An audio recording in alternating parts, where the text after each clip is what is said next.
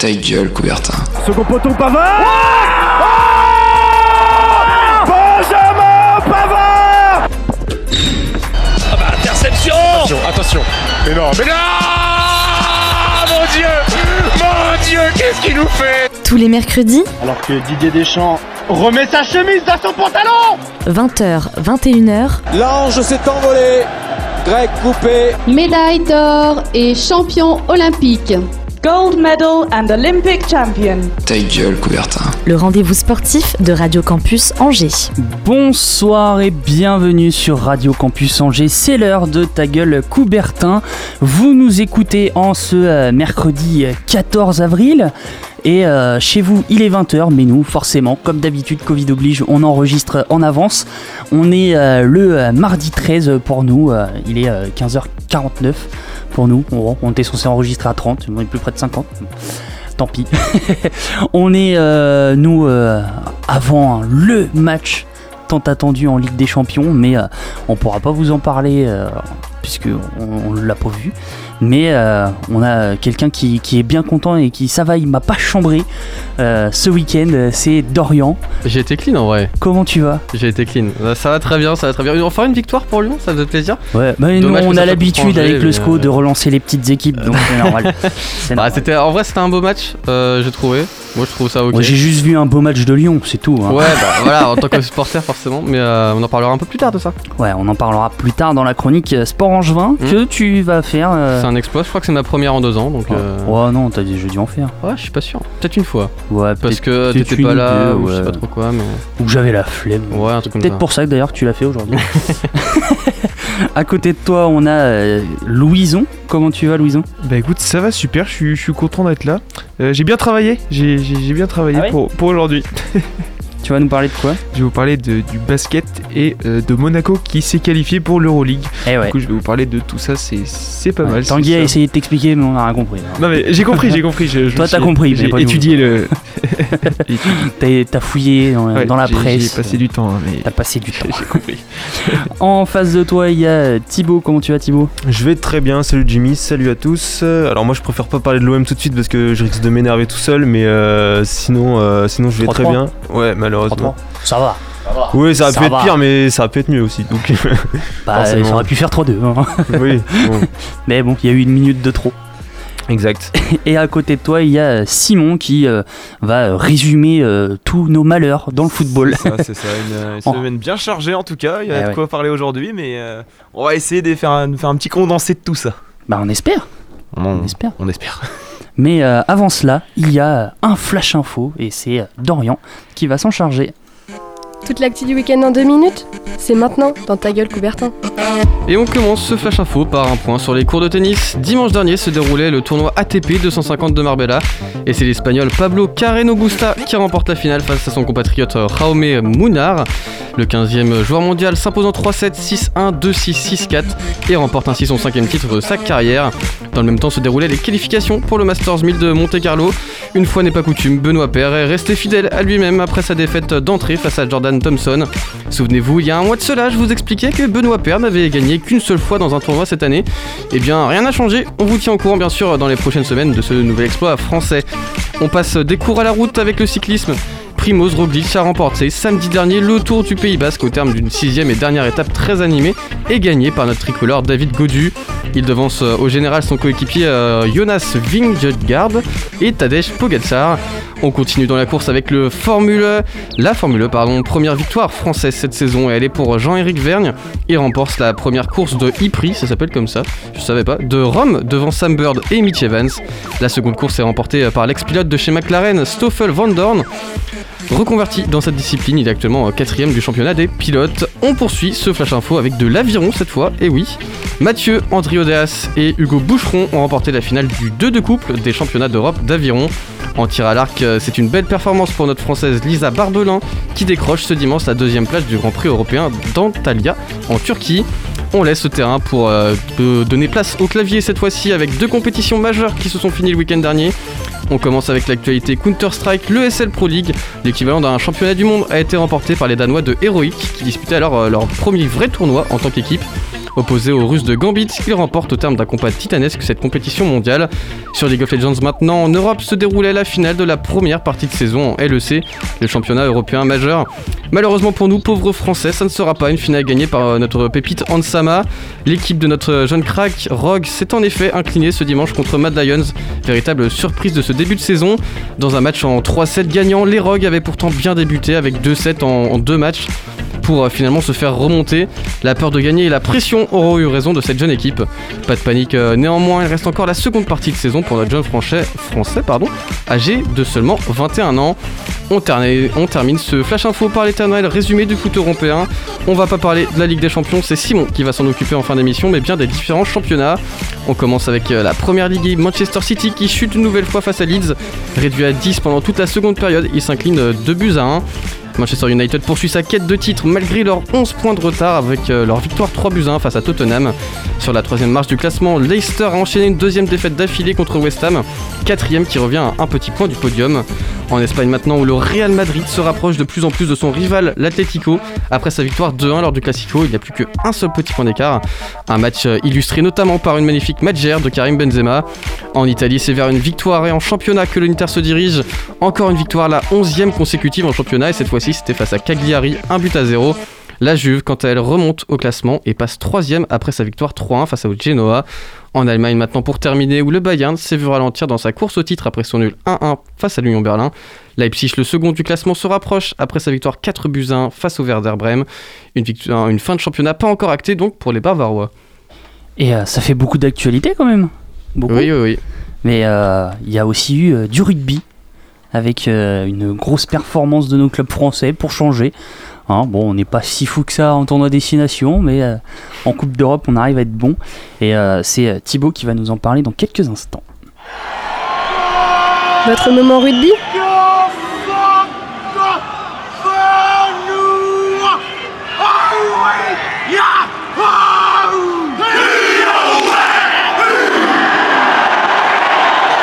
C'est maintenant dans Ta gueule Coubertin.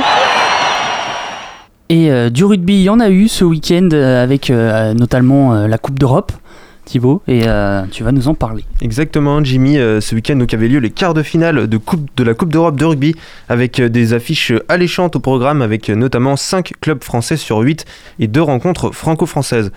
On commence avec la première rencontre qui opposait La Rochelle aux Anglais de Sale Sharks. On a pu voir une démonstration de la part des avant-rochelais dans les secteurs comme la mêlée ou la touche, qui a renversé des Anglais pourtant impressionnants en huitième de finale face aux Gallois des Clanneclis Scarlets.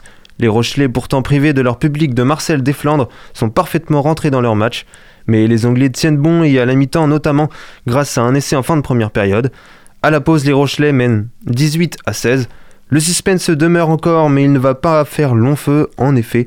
En seconde période, les Rochelais vont marcher sur leurs adversaires et ne leur laisser absolument aucune chance. Sale encaisse en moyenne 1,38 essais par match, mais les Rochelais en leur remettront un 27-0 en seconde période et feront encaisser 6 essais à ces Anglais, performance à souligner en gras. Ces derniers mettent des essais suite au relâchement un essai en fin de match grâce au relâchement des joueurs maritimes, et après des essais de Grégory Aldrit, Dylan Lades et des doublés de Raymond Rouleux et de Geoffrey Domérou, leurs adversaires ont de quoi être écœurés. Score final 45-21 en faveur du Stade Rochelais qui a fait très forte impression. Ses concurrents sont désormais prévenus. Le second match, sans doute le choc de ces quarts de finale, opposait deux mastodontes européens à l'heure actuelle, les Irlandais du Leinster, vainqueurs de la compétition à 4 reprises, et les Anglais d'Exeter, actuels tenants du titre. Jouant à domicile, les Anglais débutent tambour battant avec 2 essais transformés d'affilée et mènent rapidement 14-0. Mais les Irlandais réagissent et inscrivent à leur tour 2 essais coup sur coup pour revenir au score. On assiste alors à un gros match entre deux équipes avec un gros tempo et des contacts durs et âpres, à l'image de l'énième sortie sur protocole commotion de l'ouvreur Jonathan Sexton à la 27e minute. Mais à la fin, ce sont les Irlandais qui ont pris le dessus sans paniquer en fin de match pour pouvoir gérer leur avantage au score dans les dernières minutes grâce à une défense intraitable. Le Leinster l'emporte donc sur le score de 34-22 et se qualifie à leur tour pour les demi-finales de la compétition. Le troisième match opposait deux clubs français face à face avec l'Union Bordeaux Bègles qui recevait le Racing 92, finaliste malheureux de la Coupe d'Europe en 2016, 2018 et 2020. Les deux équipes offrent un match terne, sans essai, qui s'est résumé à un duel de buteurs avec d'un côté le Bordelais Mathieu Jalibert et de l'autre Maxime Macheneau pour les Franciliens. On n'assiste certes pas au plus grand des matchs, mais les deux équipes offrent au moins du suspense aux spectateurs. À la pause, après 3 pénalités de Jalibert contre 2 pénalités de Macheneau, s'ajoute un drop du jeune Antoine Gibert titularisé à l'ouverture. 9-9 à la mi-temps. En seconde période, les duels des buteurs continuent avec un score toujours de parité, 12-12, 15-15, 18-18. Les buteurs ne cessent de se répondre et le score reste toujours de parité. On approche de la fin du match et on se dit qu'on se dirige droit vers les prolongations, mais Jalibert passe une pénalité à 5 minutes de la fin. Il ne leur reste plus qu'à gérer la fin de match.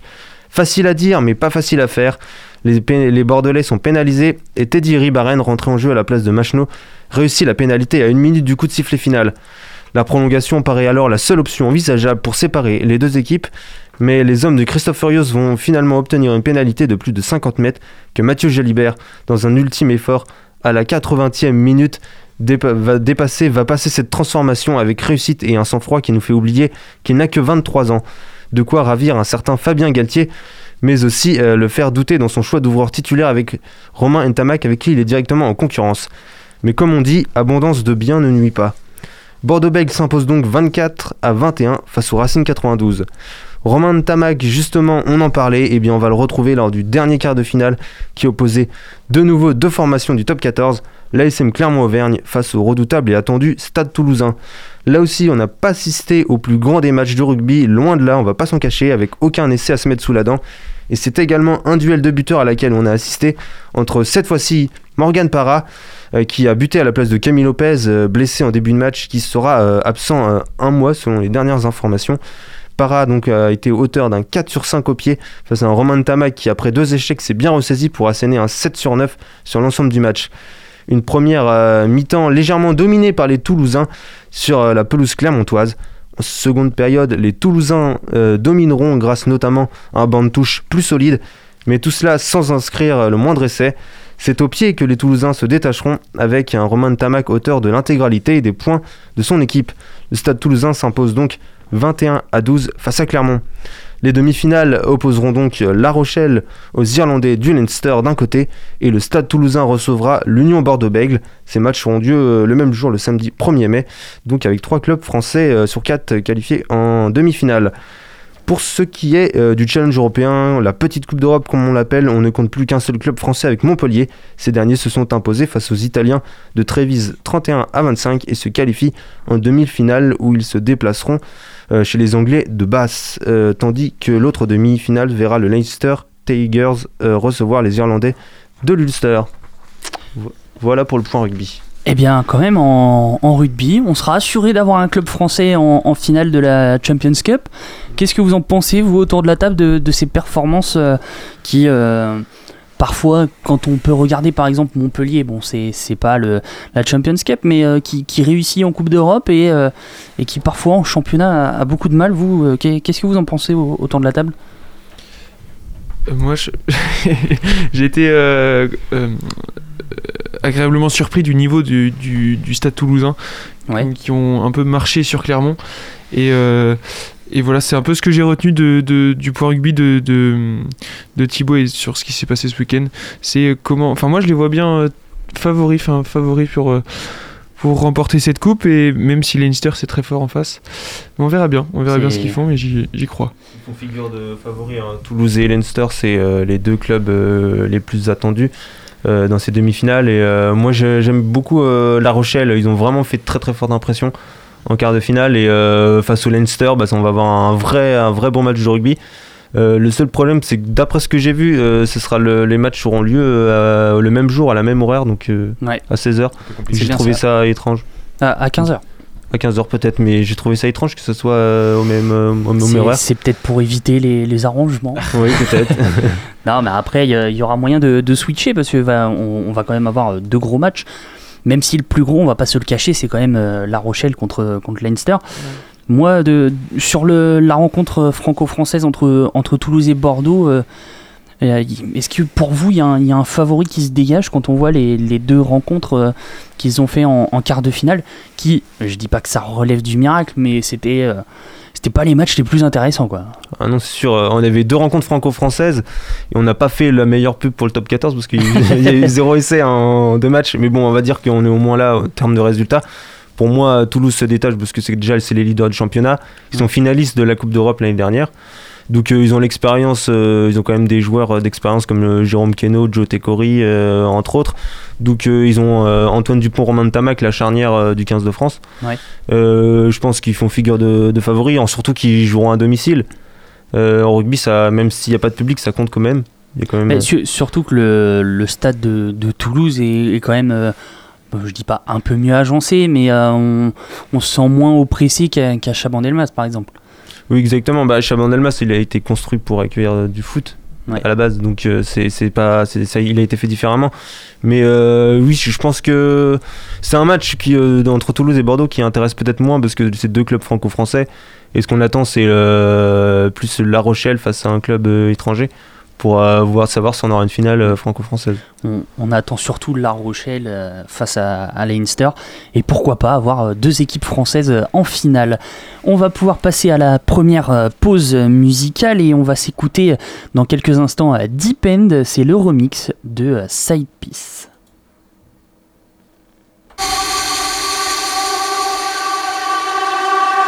I've been trying not to go off the deep end. I don't think you wanna give me a reason. I've been trying not to go off the deep end. I don't think you wanna give me a reason. I've been trying not to go off the deep end. I don't think you wanna give me a reason. I've been trying not to go off the deep end. I don't think you wanna give me. I've been trying not to go.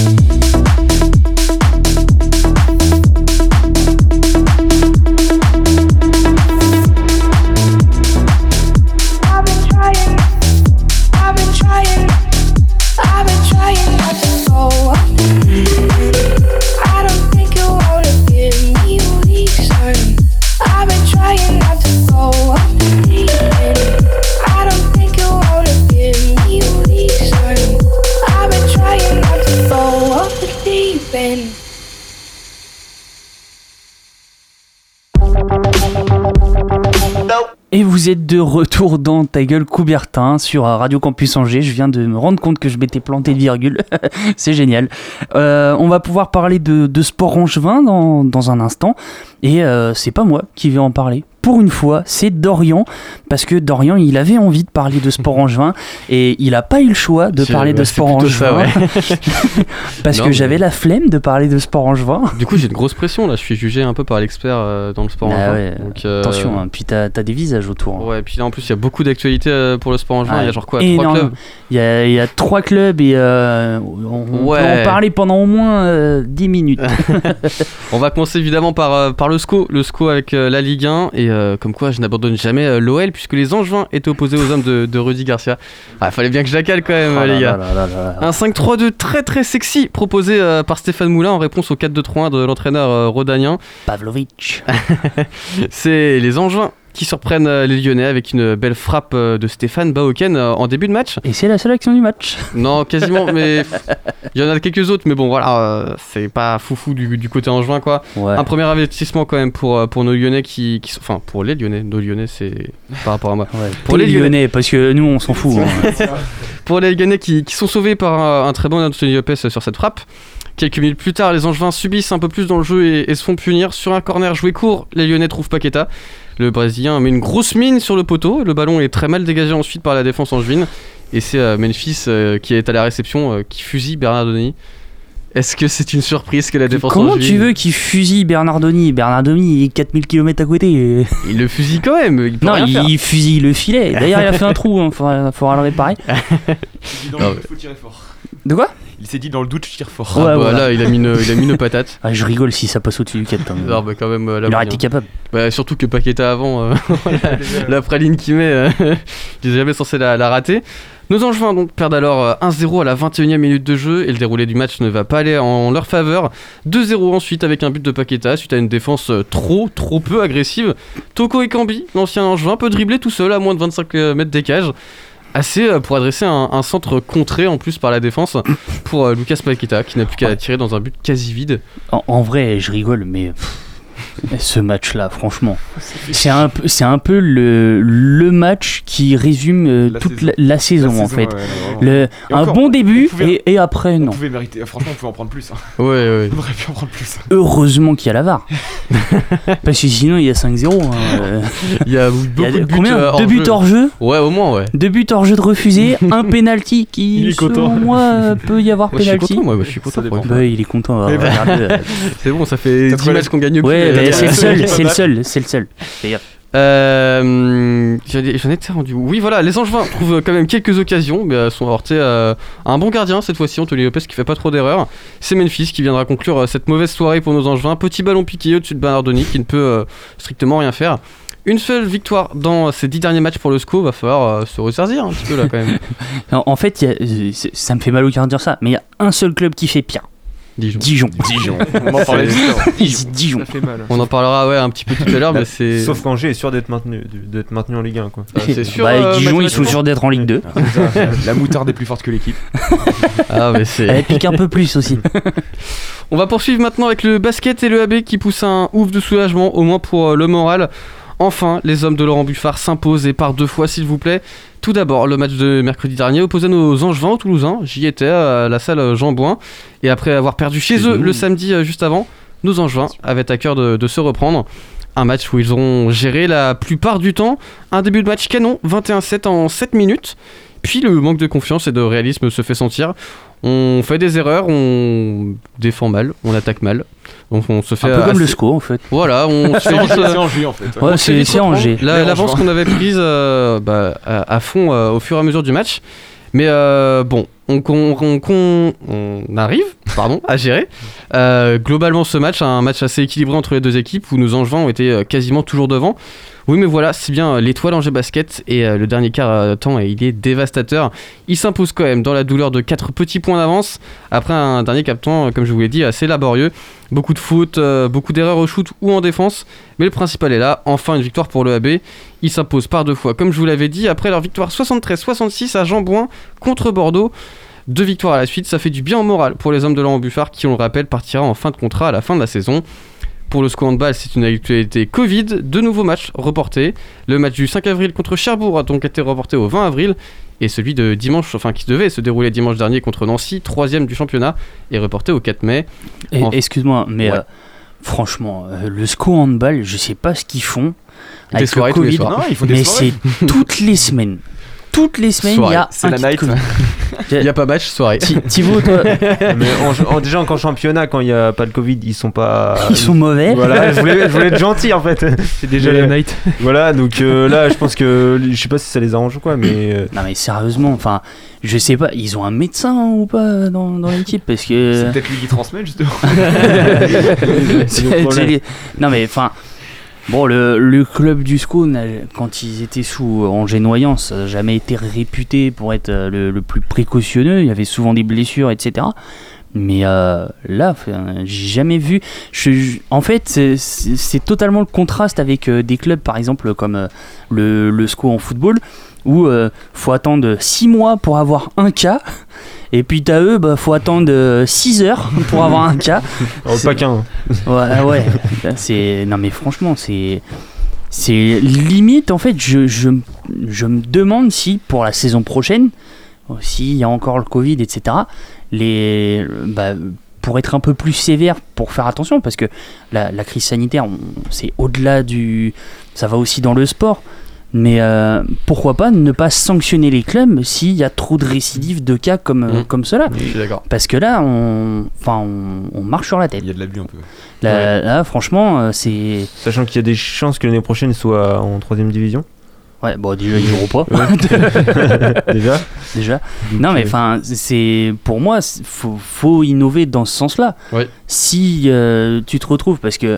Ça avait fait comme ça d'ailleurs les premiers matchs de Coupe de France en football où t'avais des cas de Covid dans ton équipe, on n'avait pas le temps de reporter le match, donc c'était match perdu sur tapis vert. Pourquoi pas ne pas envisager des règles comme ça, et comme ça permettrait de sensibiliser et d'obliger les clubs à faire attention sur une crise qui dure depuis trop longtemps. Voilà, c'était mon petit point santé. Retrouvez-moi dans mon cabinet.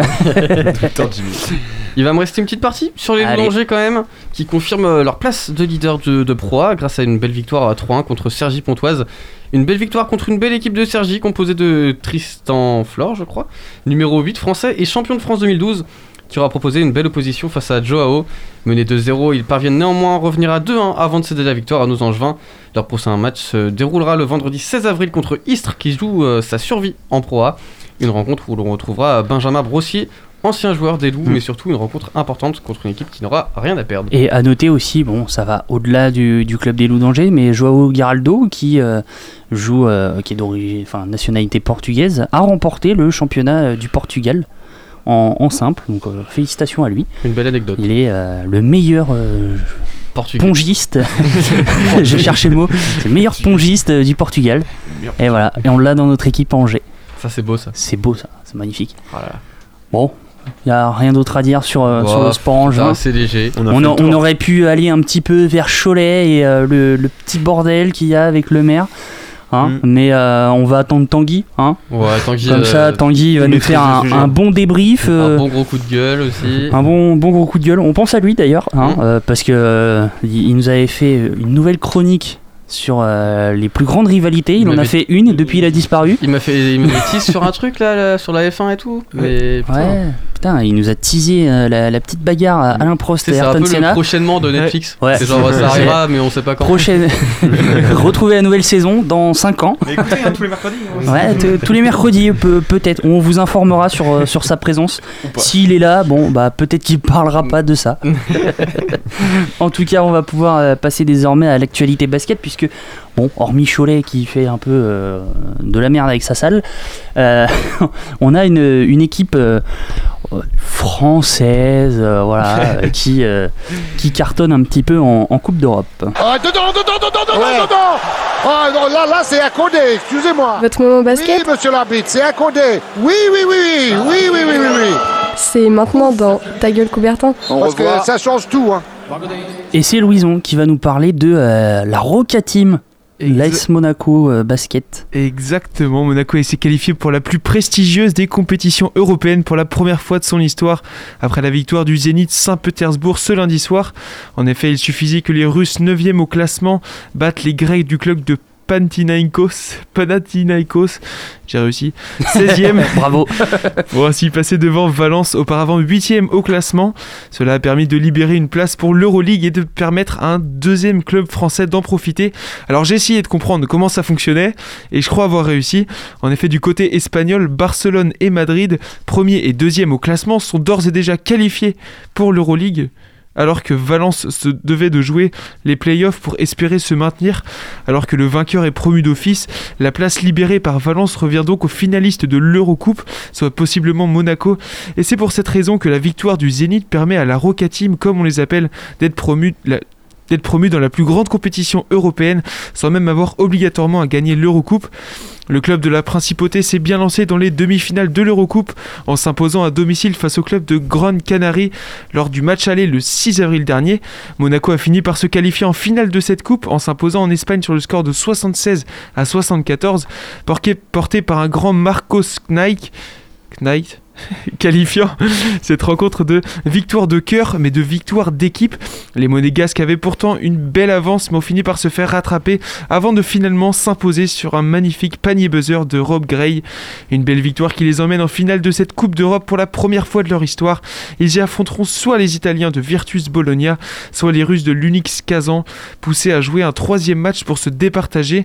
La finale se jouera les 27 et 30 avril, voire le 5 mai si un match décisif est nécessaire. L'objectif est donc le suivant: gagner et devenir le premier club français à remporter l'Eurocoupe, alors que le club ayant été le plus loin restait Strasbourg, qui s'était incliné en finale en 2016. De plus, une victoire rayerait la défaite lors de la seule finale de l'histoire du club monégasque il y a 3 ans en Ligue des Champions. Et lorsqu'on jette un œil à la progression du club monégasque, c'est assez fulgurant de voir qu'il y a 7 ans, Monaco jouait encore en National 1 et en octobre dernier, leur arrière américain Rob Gray jouait encore pour Boulogne-Levallois. C'est notamment ce mercato, cette motivation et ce talent qui ont permis au club de rêver et d'espérer atteindre cette division. Pour fêter cette qualification de la plus belle des manières, Monaco s'est facilement imposé hier en Jeep Elite et à Chalon-Reims sur le score de 94-76 et a, comme attendu, bien savouré la victoire du Zénith, significative de leur montée en Euroleague. La Roca Team conforte donc sa place de leader devant Dijon. Malgré ses 3 matchs de retard, le club domine complètement la première division française et n'a concédé que 2 défaites depuis le début de la saison. Les Monégasques suivront donc les pas de l'ASVEL la saison prochaine dans la plus prestigieuse des compétitions européennes, là où nos clubs français accompagneront les plus grands clubs d'Europe dans une nouvelle course au titre. La Roca Team, comme on les... Pardon. Nous attendons donc avec impatience de connaître l'adversaire de Monaco en finale de l'Eurocoupe, un match dans lequel il faudra prendre du plaisir et ainsi tenter de décrocher le premier grand titre du club. Et de son côté, Cholet s'incline de 1 point face à Limoges après une série de 3 victoires consécutives. Les Choletais voient leur match initialement prévu ce soir être reporté à cause de certains cas de Covid au sein de l'équipe. Pendant qu'en Euroleague, justement, Villeurbanne s'est une nouvelle fois incliné sur le sol russe à Moscou. Les 2 équipes étaient déjà éliminées dans la course aux play-offs, mais c'est une nouvelle fois le club russe qui l'emporte. On suivra donc attentivement cette finale d'Eurocoupe et on vous tiendra au courant, bien évidemment, de la progression de nos clubs français dans la plus prestigieuse des ligues européennes. Nous attendons donc avec impatience de connaître l'adversaire de Monaco en finale de l'Eurocoupe, un match dans lequel il faudra prendre du plaisir. Est-ce que vous aussi vous avez hâte de... je vous entends pas, j'ai pas le retour, je vous entends pas, du coup je vais... C'est Thibaut, t'as touché un truc je pense, je vous entends pas, vous pouvez me parler hein, mais je vous entends pas, c'est moi je vous entends, nickel. Vous avez hâte de suivre Monaco en Euroleague ? Bah bien sûr. Bah oui, déjà 2 clubs français en Euroleague c'est vraiment chouette. Je pense que l'arrivée de Zvezdan Mitrovic, l'ancien coach de l'ASVEL, leur a fait vraiment du bien. Et bon, après, pour l'Euroleague la saison prochaine, il va falloir qu'ils recrutent parce que ça va peut-être un petit peu juste. On voit déjà que l'ASVEL, avec l'effectif qu'ils ont, ils n'ont pas réussi à prendre le top 8 pour se qualifier pour les phases finales. Mais ils ont déjà quand même une belle équipe. On voit, ils sont premiers en JP Elite. On voit un Rob Gray qui est décisif au match aller comme au match retour. Après, il y a eu des joueurs comme Mathias Le Sort et Dibost qui font des différences. Et non, franchement, c'était face aux Grandes Canarias, c'est quand même une bonne équipe. Je pense qu'en France, on connaît bien Andrew Albici dans l'équipe, qui est le meneur de l'équipe de France. Donc non, c'est vraiment chouette. On a vraiment une bonne équipe. De club en Euroleague, c'est super. Et en attendant, on espère qu'ils vont gagner. Je pense qu'il y a beaucoup de chances. Je pense qu'ils rencontrent les Italiens de Bologne en finale, ouais, qui sont toujours invaincus en Eurocoupe. Ça va être difficile. Hein. Ouais, c'est Bologne, ça va être très difficile, mais ils ont assuré au moins la qualif en Euroleague. Ouais, on va dire que c'est le principal. C'est le principal. Et puis, il y a quand même, pour avoir vu les monégasques à l'œuvre, notamment en Coupe de France, quand il y avait le top 8 à l'Arena Loire, c'est vraiment une équipe impressionnante, hein, qui on va pas se le cacher, du niveau de l'Asvel quand ils sont vraiment au top niveau. Il y a moyen d'aller chercher de grosses performances. Et pourquoi pas aller remporter le titre? Exactement, ouais. Bon, en Euroleague, on aura l'Asvel, Monaco, et puis on attend. On attend Cholet. on attend Dijon, on va dire, qui est une bonne équipe, mais bon. Qui est une bonne équipe en basket. Oui. En basket. Puisqu'en foot. On va pouvoir passer à la deuxième pause musicale. Et oui, on est dans les temps, encore une fois. Et on va s'écouter Astronaut in the Ocean. C'est magnifique, de Basketball. Astro, non.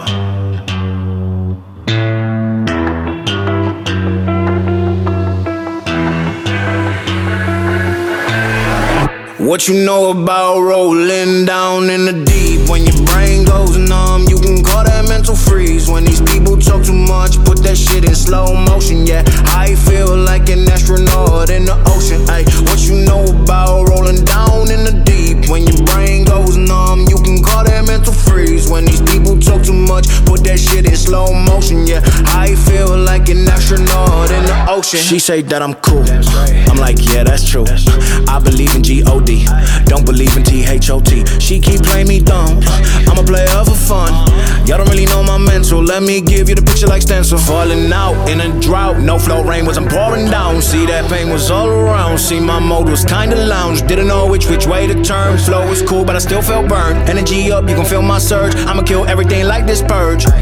Let's just get this straight for a second. I'ma work, even if I don't get paid for progression. I'ma get it. Everything that I do is electric. I'ma keep it in a motion, keep it moving like kinetic. Put this shit in a frame, better know I don't blame everything that I say. Man, I seen you deflate. Let me elevate. This ain't a prank. Have you walking on a plane? Both hands together, God, let me pray. I been going right around, call that relay. Pass the baton, back in the mall, swimming in the pool, can't drink them all. Want a piece of this, a piece of mine, my piece of sign. Can you please read between the lines? My rhymes inclined to break your spine. They say that I'm so fine, you could never match my grind. Please do not waste my time.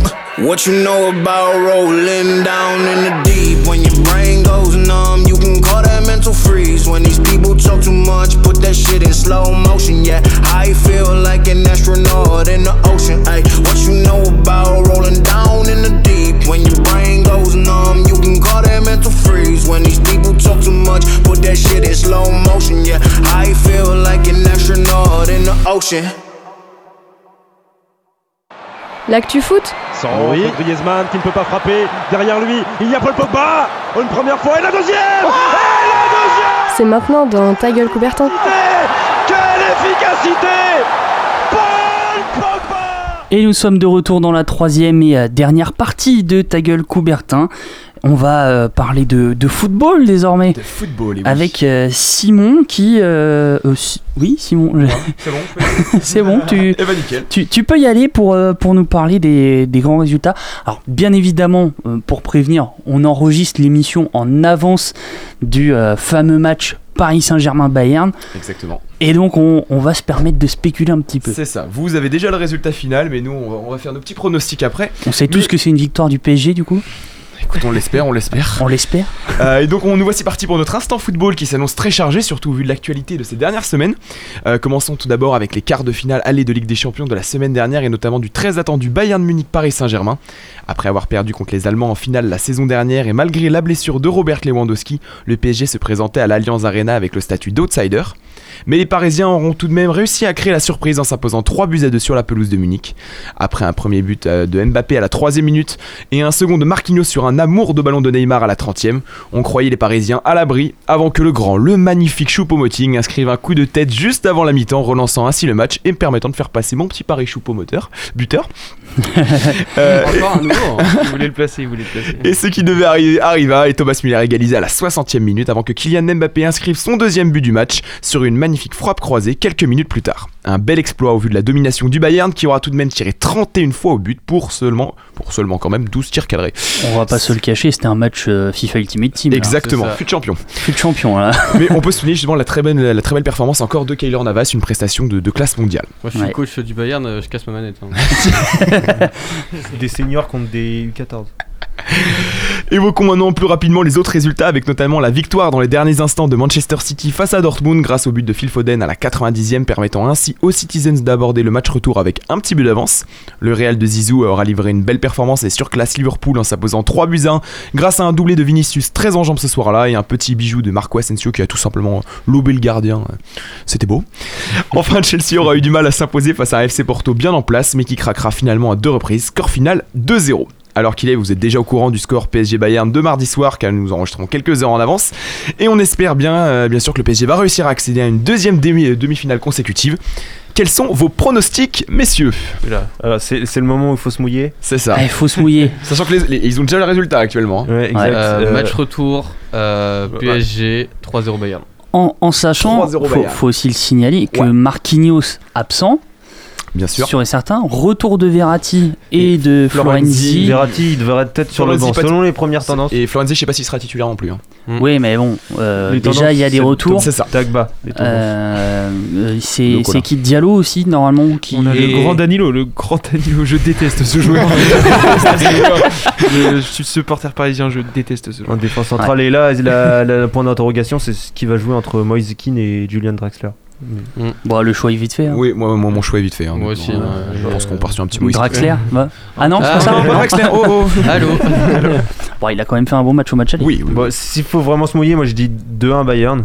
Ouais, bah tu vois, moi je dis la même chose. Et je sais que Louison il avait plutôt le même pari. Ouais. Je pense que le Bayern. Moi j'annonce un match fermé où on va se faire chier et 0-0. Mais comment tu peux annoncer ça alors que t'as Coman face à Danilo ? Mais Coman il est blessé. Mais non, Coman il jouera pas. Bah t'as le roi Sané. Je l'ai pas vu absent moi Coman. Dans tous les cas ça fera la même chose, le roi Sané ou pas. Sûr et certain, Coman il sera absent. Ouais, mais le roi Sané lui fait la même chose. Il s'est blessé ce week-end je crois. Je crois qu'il est quand même dans le groupe, hein, Coman. Je l'ai vu dans le groupe. Pas sûr. Mais enfin bon. Après, moi j'annonce un match nul à chier. Après, le Bayern, ils ont beaucoup d'absents entre Goretzka, Goretzka ça fait Lewandowski déjà. Niklas Zule.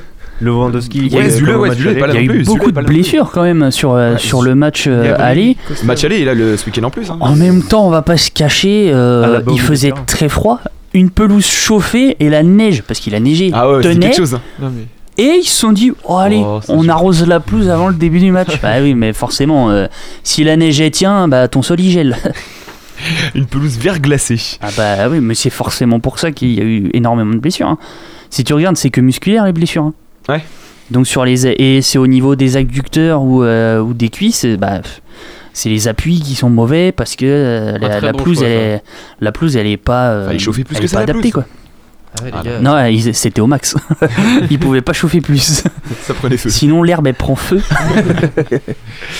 Avant de parler des matchs de Ligue 1 de ce week-end, un petit mot sur les tirages de Coupe de France de vendredi dernier et donc de l'adversaire de nos scoïstes qui ne sera d'autre que le Paris Saint-Germain. Bah, un tirage forcément très compliqué quand même pour le SCO. Vous pensez qu'ils ont leur chance ? La Coupe de France. Ah, on a battu Sedan. Ouais, c'est vrai que c'est très comparable. On a battu le club franciscain. On va se prendre une gigatole. On va se faire apprendre le respect.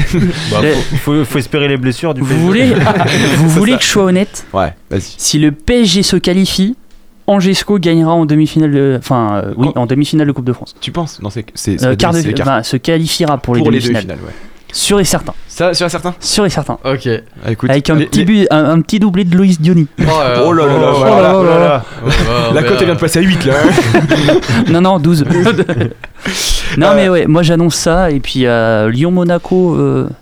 Ouais, bah c'est ça justement, j'allais donner les autres quarts de finale du coup. Donc Canet-Roussillon qui affrontera Montpellier, Rumilly-Vallière à Tours affrontera Victor Toulouse. Victor de Mohamed-Dini.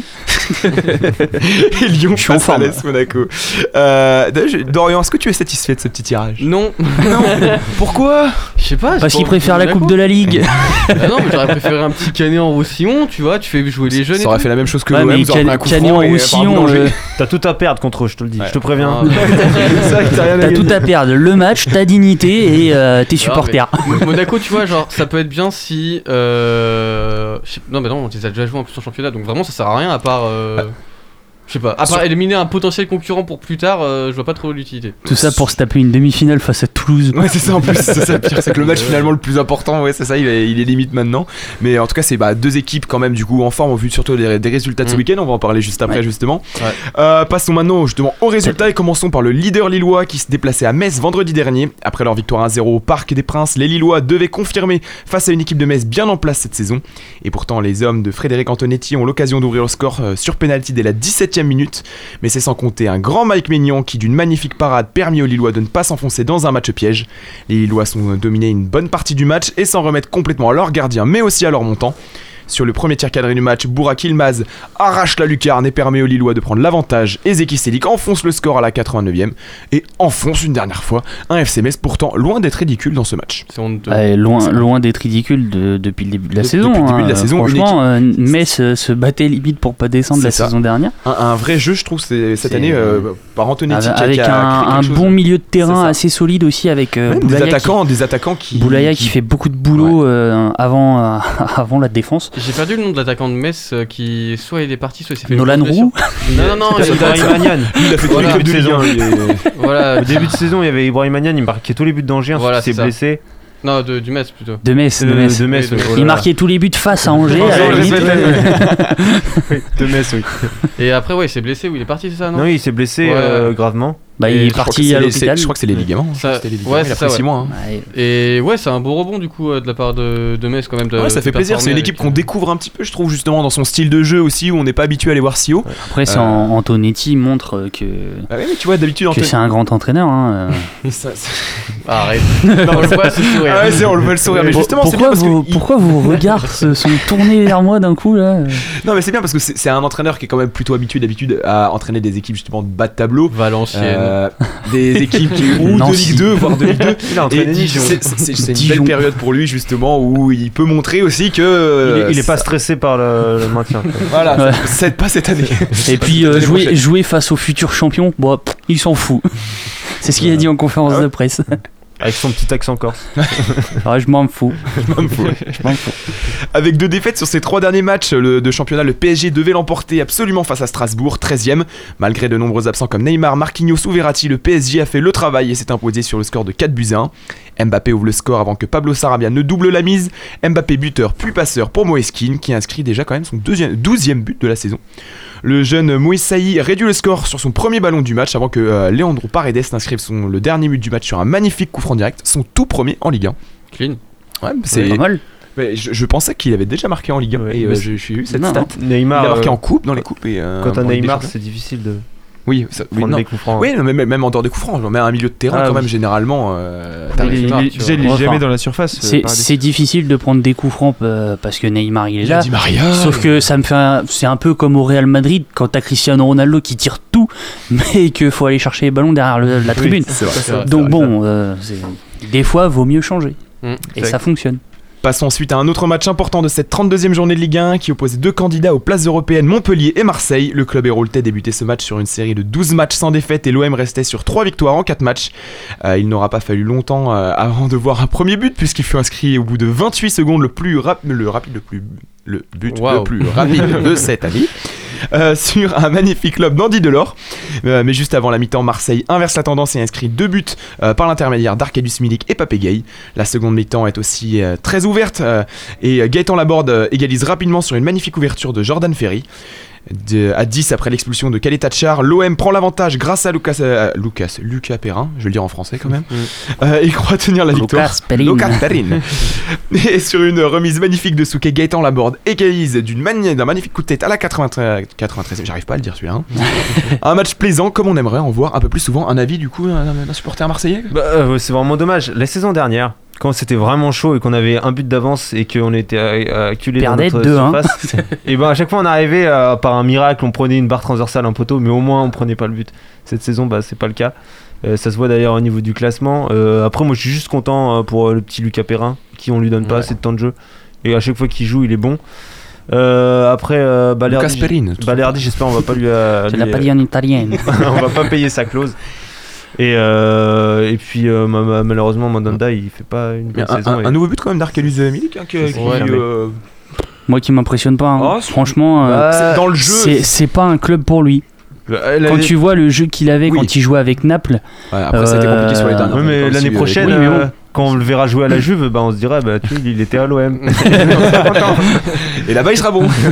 Moi ce que je souhaite revenir par rapport à Marseille, c'est un petit peu l'article de l'équipe qui est paru comme quoi Sampaoli, il est arrivé, il a voulu un peu bouger les gens et ils sont pas très chauds pour s'entraîner. En même temps, t'as 4000 km de kebab derrière eux, qu'est-ce que tu veux faire ? Franchement, moi, Payet, il faut 3 préparations là pour le remettre en forme. Tu veux vraiment bouger les choses, tu vires les gros. Non mais quand je dis les gros, les plus de 90 kilos, c'est les gros salaires. Quand je dis les gros, c'est les grosses têtes du vestiaire. C'est Payet, ça dégage. Thauvin, ça dégage. Alvaro, excusez-moi, mais quand on veut. Si, il est bien, il se bat avec Neymar à chaque classico. C'est ça. Il a la grinta, mais ça suffit pas. Bah, excuse-moi, mais le mec, il vaut rien, quoi. Non, il est pas. Franchement, il vaut rien. Non, après, par contre, on veut aller le prolonger. Par contre, moi, je suis chaud pour qu'il garde Sakai et tout comme ça sur les côtés, c'est bien ouvert quand il joue contre. Vraiment, c'est. En vrai, on a Lirola. Lirola, c'est solide. Franchement, par rapport à Sakai, tous les gens. Mais tu vois, ce genre de joueur, c'est à l'époque où Marseille était vraiment chaud et qui battait Liverpool. Enfin, à l'époque où ils gagnaient des matchs en Ligue des Champions, il y avait quand même du niveau. T'étais pas né, hein. Si, moi j'étais né. Moi je suis vieux, donc c'est bon, j'étais né. Mais c'est vraiment une équipe que Marseille a totalement perdue. Et quand on va vanter les mérites d'un Payet qui dans son palmarès n'a seulement une coupe de la Réunion, excuse-moi, mais même moi j'ai un meilleur palmarès que lui quoi, donc, s'il vous plaît division 3 c'est vous foot champion. Non, ça va, équipe type Euro 2016, top 20 Ballon d'Or 2016. Ouais, c'est pas non mais avec 20 kilos. C'est pour dire que c'est pas un tocard à la base. Ouais, c'était à l'époque où il jouait à West Ham quoi. Il faisait tous les highlights quand à l'époque où il était à West Ham. Ouais, mais le mec. Non, il faut le souligner quand même. Il a fait quelques belles saisons. À l'Euro 2016, il a fait 2 saisons bonnes. Le mec, quand 2016, 2017, et c'est bon. En 2016, quand il fait une grosse frappe à la Roumanie, il y avait toute la France. Quand Giroud, le plaquage de Giroud sur la Cébra. Oui, il a acheté son maillot. Ah, tu sais que j'ai le maillot de Payet de l'Euro 2016. Je te jure que j'ai. Bah, jette-le. T'inquiète, le flocage il se barre. Il vaut plus rien. C'est du toc, ça vaut plus rien. Le problème, c'est sa prolongation. Qu'il l'ait repris, je trouvais ça normal, mais qu'il l'ait prolongé autant d'années derrière. Mais non, mais alors qu'on voyait qu'il faisait pas le taf. C'est 2023. Je sais pas, trop longtemps. Le problème qu'il y a à Marseille, c'est qu'il faut retrouver une base qu'il y avait à l'époque.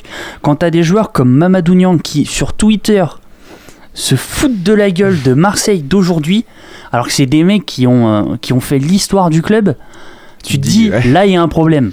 Là il faut bouger les choses. Petit conseil, il faut faire revenir Mathieu Valbuena, je pense. C'est une bonne idée. Non mais ils ont l'habitude, tu vois, ils envoient Thauvin, ils le récupèrent, ils envoient Payet, ils le récupèrent. À 36 ans, Valbuena, ils vont récupérer Loïc Sana, attention. Rémi Cabella, là, Krasnodar, ils vont être. Valbuena à 36 ans, il court plus que Payet aujourd'hui. Gomis, il est encore dans des clubs. Ouais, il joue en Arabie Saoudite. Ouais, voilà. Gomis, Gignac aussi, qui est pas mal. D'ailleurs, Djibril Cissé vient de retrouver un club. Je vais pas dire des conneries, mais lui qui voulait marquer 100 buts en Ligue 1, en D4 américaine. Ah ouais. Non, moi je voulais juste aussi parler de Calais Thatchard. Là il Calais quoi, Calais Thatchard, tu vois qui c'est à peu près. Il joue lui. C'est ça justement, c'est ça le problème. C'est-à-dire que tu vois, il arrive, il prend un carton rouge, on le suspend, il revient, il reprend un carton rouge. Donc au bout d'un moment, on va falloir lui expliquer que c'est le Neymar du PSG le mec. Ouais, mais il est défenseur et il marque. Il a pas le même niveau que Neymar. Il marque mais contre son camp. C'est ça. Non mais après on a des bons jeunes genre Boubacar Kamara, Pape Gueye, c'est solide. En milieu de terrain, tu peux construire dans l'avenir avec eux. Tu veux construire dans l'avenir, mais le problème c'est que ces mecs-là, l'avenir il est pas tourné autour d'eux. Mais ouais, si tu viens les. Excuse-moi, mais quand on parle de Champions Project et qu'on va te chercher Payet, le mec il vaut plus rien déjà. C'est fini parce que Franck McCourt il connaît pas le foot donc il a dit ça. Non, les dirigeants de Marseille ne connaissent pas le foot, c'est pas possible. Ce sera pas pire que ceux de Nantes. Hein. Excuse-moi, mais quand on me dit on va aller chercher Sampaoli, c'est quand il tenait l'Argentine, c'était même pas lui qu'on traînait. C'était Messi. Alors faut qu'on arrête un petit peu de dire ouais Sampaoli grand entraîneur. Mais excuse-moi mais Sampaoli il a jamais fait ses grosses preuves en Europe. Hein. Ah, c'est sûr, il a entraîné un petit peu le FC Séville mais ça n'a pas été folichon non plus. Ah, moi, je vous dis, après moi c'est le seul truc Garcia le seul truc qui m'a rassuré c'est que quand il est arrivé, je me suis dit il va peut-être au moins bouger le cul de certains joueurs et les faire courir. Et là on voit à l'entraînement des joueurs ils sont pas contents parce qu'ils courent trop. C'est comme avec Bielsa quand ils avaient Bielsa. Au final, le match du week-end c'était le truc le plus calme quoi. Repos, c'était le truc de repos. Et bon, après, il y a quand même une bonne nouvelle c'est qu'il y a des rumeurs comme quoi Valère Germain devrait quitter l'OM en fin de saison. Ouais, bah alors ça devrait... enfin bon, s'ils mettent autant de temps que Mitroglou. Et le pire, c'est que les Girondins de Bordeaux sont intéressés et le Stade Rennais, je crois. Donc je sais pas ce qu'ils ont vu. Mais Stade Rennais. Non, moi je à Bordeaux, mais je le vois déjà avec le maillot. Moi, quand je vois l'équipe autour, franchement, c'est une dream team. Ah oui. Dream team Ben Arfa, Germain, Koscielny, Germain, les vieux, les trois petits qui vont arriver avec la petite bedaine au ventre là, en mode ça y est, nous on est à la retraite, on vaut plus rien. Non mais après, pour moi, ce qu'il faudrait aussi, c'est un entraîneur français déjà. T'apportes un entraîneur français dans un club, déjà t'as après, pas la barrière de la langue comme tu peux l'avoir dans d'autres clubs. Il y a beaucoup d'étrangers quand même aussi à Marseille. Hein. Bah oui, mais le problème c'est tu ramènes des joueurs français qui connaissent l'institution olympique de Marseille, qui ont envie de jouer dans ce club-là, parce que moi je suis désolé, quand je vois la composition, je rigole à chaque match. Quoi. C'est jamais la même compo. T'as trois pauvres mecs qui sont toujours là, c'est Payet, Thauvin et Mandanda. Non, Camara aussi en général. Non mais je caricature, mais en gros c'est s'il n'y a pas ces trois joueurs là, attention. On est obligé. Mais on prend des cartons rouges tout le temps. On a l'équipe qui en prend tous, donc on est obligé de constituer des 11 différents. Oui, non, mais... il en prend la moitié. C'est parce qu'il y a un problème. C'est si tu prends un carton rouge, c'est parce que tu fais une faute que normalement t'es pas censé faire. Si le taf il a pas été fait en milieu de terrain. Tu vois ce que je veux dire? Mais de toute façon, avec Tatsar et Alvaro, t'as pas des gentils qui vont te faire un beau tacle. Excuse-moi, les mecs, ils ont la charrette en défense. Hein. Même Traoré, il court plus vite. Les latéraux aussi, c'est catastrophique pour les latéraux. À ma vie, il est blessé. Et, Lirola, je trouve que Lirola, ça va. À ma vie, pour moi, il a été bon sur une certaine période, qu'on soit bien d'accord, mais pour moi, la majorité du temps. Moi, j'ai la solution, les gars. C'est le retour de Patrice Evra. Un bon coup de pied dans la tronche des supporters, ça leur mettra... Les supporters, justement, ceux qui tiennent le rang, c'est les joueurs qu'il faudrait peut-être à l'équipe, mais tu auras peut-être besoin d'un petit coup de pied dans le bide de Thomas. Après, excuse-moi, mais si Marseille est aussi mal aussi et que ça n'arrive pas à gérer au niveau de l'institution, les supporters ils sont un petit peu pour quelque chose. C'est la direction, les supporters, je pense pas que s'ils sont énervés c'est parce que ça va pas sur le terrain. Le problème c'est que la direction, on leur laisse même pas un an, au bout de 3 mois, ça gueule. Laisse faire le taf et vois les choses après. Bon après oui, tu peux gueuler parce que c'est de la merde mais... Bah voilà quoi, c'est... Je te rappelle que tu nous parles de la défense du SCO tous les mercredis. Oui, mais moi c'est sur le plan journalistique que j'en parle. D'accord. Je n'en parle pas en mode... Haters, parce que sinon je pourrais en dire des misères. Hein. Et il n'y a pas que sur la défense. Hein. Un peu partout. On va se laisser. J'ai encore des choses à dire. Ah, t'as encore des choses à dire. Il me reste pas grand chose. Bah dépêche-toi parce qu'il reste 2 minutes. On va faire les autres résultats. Alors très rapidement. Bah, nickel, regarde, avec commence d'abord par le but de l'année avec Rennes. forcément. Oui, c'est vrai. Martin Terrier. Le but de Martin Terrier, on dit au revoir à Nantes qui ils descendent de. Salut les Canaries. Ne vous inquiétez pas, la Ligue 2, bon, il n'y a plus de pizza, mais c'est bien aussi. Il faut les pneus. Qu'on boirait l'année prochaine.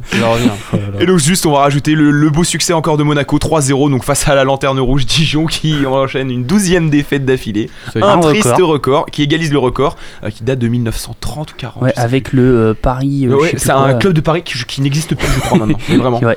Donc voilà, je pense qu'on va pouvoir se laisser sur cette triste nouvelle pour les Dijonais. Voilà. Comme on a dit tout à l'heure, la moutarde est plus forte que l'équipe. Ouais, et vous inquiétez pas, il n'y a plus de pizza en Ligue 2, mais ils font des pneus. C'est bien pour avancer aussi. On va pouvoir se laisser dans cette émission. Merci les garçons d'avoir parlé de toute cette actualité.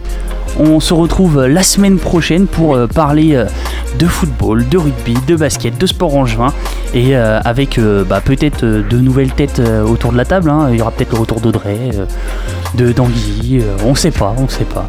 En tout cas, on parlera peut-être de F1 parce que ce week-end il y a Imola. Et on parlera d'e-sport aussi. On parlera d'e-sport.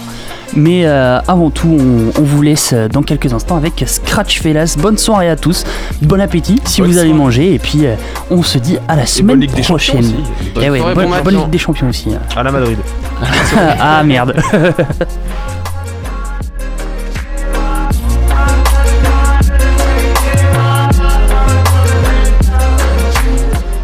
Retrouvez tous les podcasts sur www.radiocampusangers.com et suivez-nous sur les réseaux de Ta Gueule Coubertin.